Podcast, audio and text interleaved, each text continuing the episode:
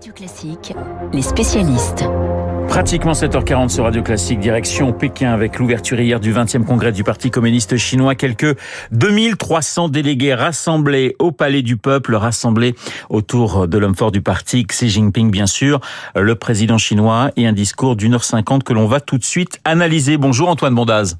Bonjour. Vous êtes chercheur à la Fondation pour la recherche stratégique, professeur à Sciences Po, spécialiste de la Chine. Avant d'entrer dans le détail du discours de Xi Jinping, ce 20e congrès sera celui de la, la continuité, de l'allégeance absolue au président chinois?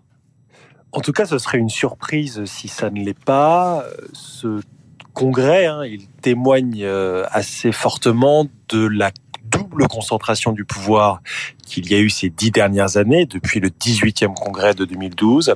Une concentration du pouvoir dans la société autour du parti et dans le parti autour de Xi Jinping. C'est vraiment un axe fort de ces dix dernières années. Alors, discours très conservateur hier avec beaucoup d'autosatisfaction. Lui qui est au pouvoir depuis 2012. Euh, le président chinois a beaucoup parlé sécurité. Il a beaucoup parlé sûreté. Il a souvent cité d'ailleurs ces deux mots.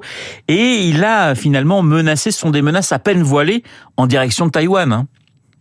Alors effectivement, la sécurité, c'est un concept au cœur de la politique intérieure chinoise. On parle de système de sécurité nationale aux caractéristiques chinoises, dont la principale dimension n'est pas la sécurité euh, économique ou territoriale, c'est bel et bien la sécurité politique, c'est-à-dire le maintien au pouvoir du Parti communiste chinois. Les éléments de langage sur Taïwan sont relativement classiques. Le document qui fait aujourd'hui référence n'est pas ce discours, mais bel et bien le le livre blanc sur Taïwan, publié en août 2022, il y a euh, deux mois désormais. C'était le troisième après ceux de 93 et de 2000.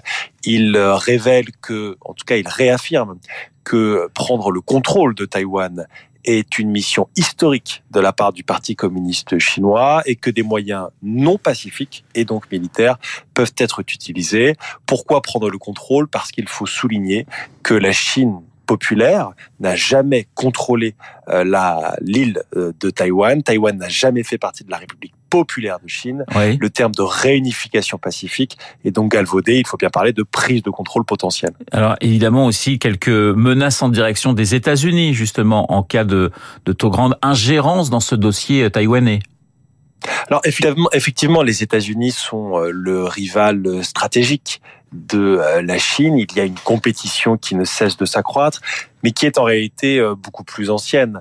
Euh, les autorités chinoises et les experts chinois considèrent que cela fait désormais plus d'une quinzaine d'années que cette compétition stratégique se renforce, notamment depuis la crise économique et financière de 2007-2008, qui selon eux a créé une nouvelle dynamique, celle du déclin relatif de l'Occident et de l'émergence continue de la Chine.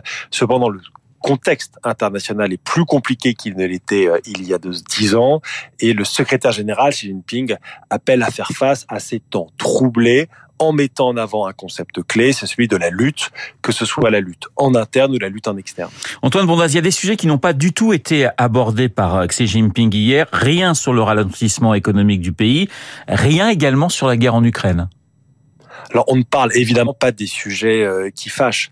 Cela ne veut pas dire qu'en Chine on considère que tout va bien, mais l'argument est de dire que tout va mieux qu'à l'étranger, dans cette rivalité systémique et dans la volonté permanente du Parti communiste chinois de se légitimer en essayant de convaincre la population qu'il est légitime car plus efficace et donc supérieur aux autres systèmes de gouvernance. On parle évidemment des systèmes de gouvernance démocratiques euh, libéraux.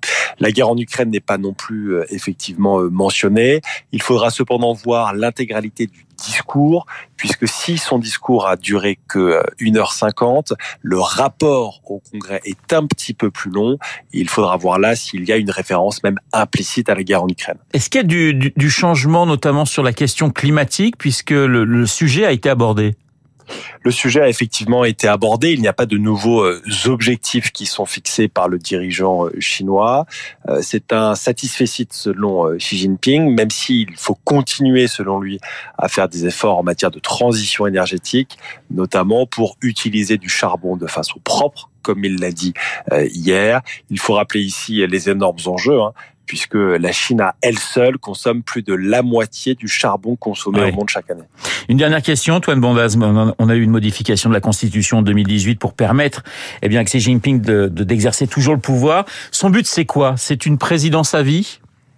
Alors la Constitution en 2018 concernait le poste de président de la République populaire de Chine, il n'y avait pas besoin de changer les statuts pour que potentiellement il y ait davantage de mandats en matière de secrétaire général euh, du parti. C'est une question de pratique plus que de constitution. Euh, il parle beaucoup de Xi Jinping ces derniers jours et avec euh, raison, sauf qu'il ne faut pas oublier que Xi Jinping n'est que la tête du parti qui est la colonne vertébrale aujourd'hui du système politique chinois. Le parti souhaite que Xi Jinping reste au pouvoir, il reste donc au pouvoir. Il ne faut pas surestimer entre guillemets l'impact personnel de Xi Jinping, et bien se rappeler que, in fine, c'est le parti qui est aux commandes, c'est 95 millions de personnes, dont un des objectifs est évidemment de rester au pouvoir. Et pour cela, il faut travailler à la cohésion des élites. Et s'il y a bien un enseignement de Xi Jinping par rapport à l'effondrement de l'URSS, c'était à l'époque le manque de cohésion des élites. Il le rappelle extrêmement fréquemment dans ses discours au parti. Merci Antoine Bondas d'avoir été ce matin dans les spécialistes pour évoquer l'ouverture du 20e congrès du Parti communiste chinois. Dans un instant, le journal imprévisible de Marc Bourreau, ça gronde, vous le savez, du côté des policiers français qui refusent la réforme de la police judiciaire voulue par Gérald Darmanin. L'image des forces de l'ordre au cinéma et en chanson, eh bien c'est le thème du journal de Marc, Flick Story.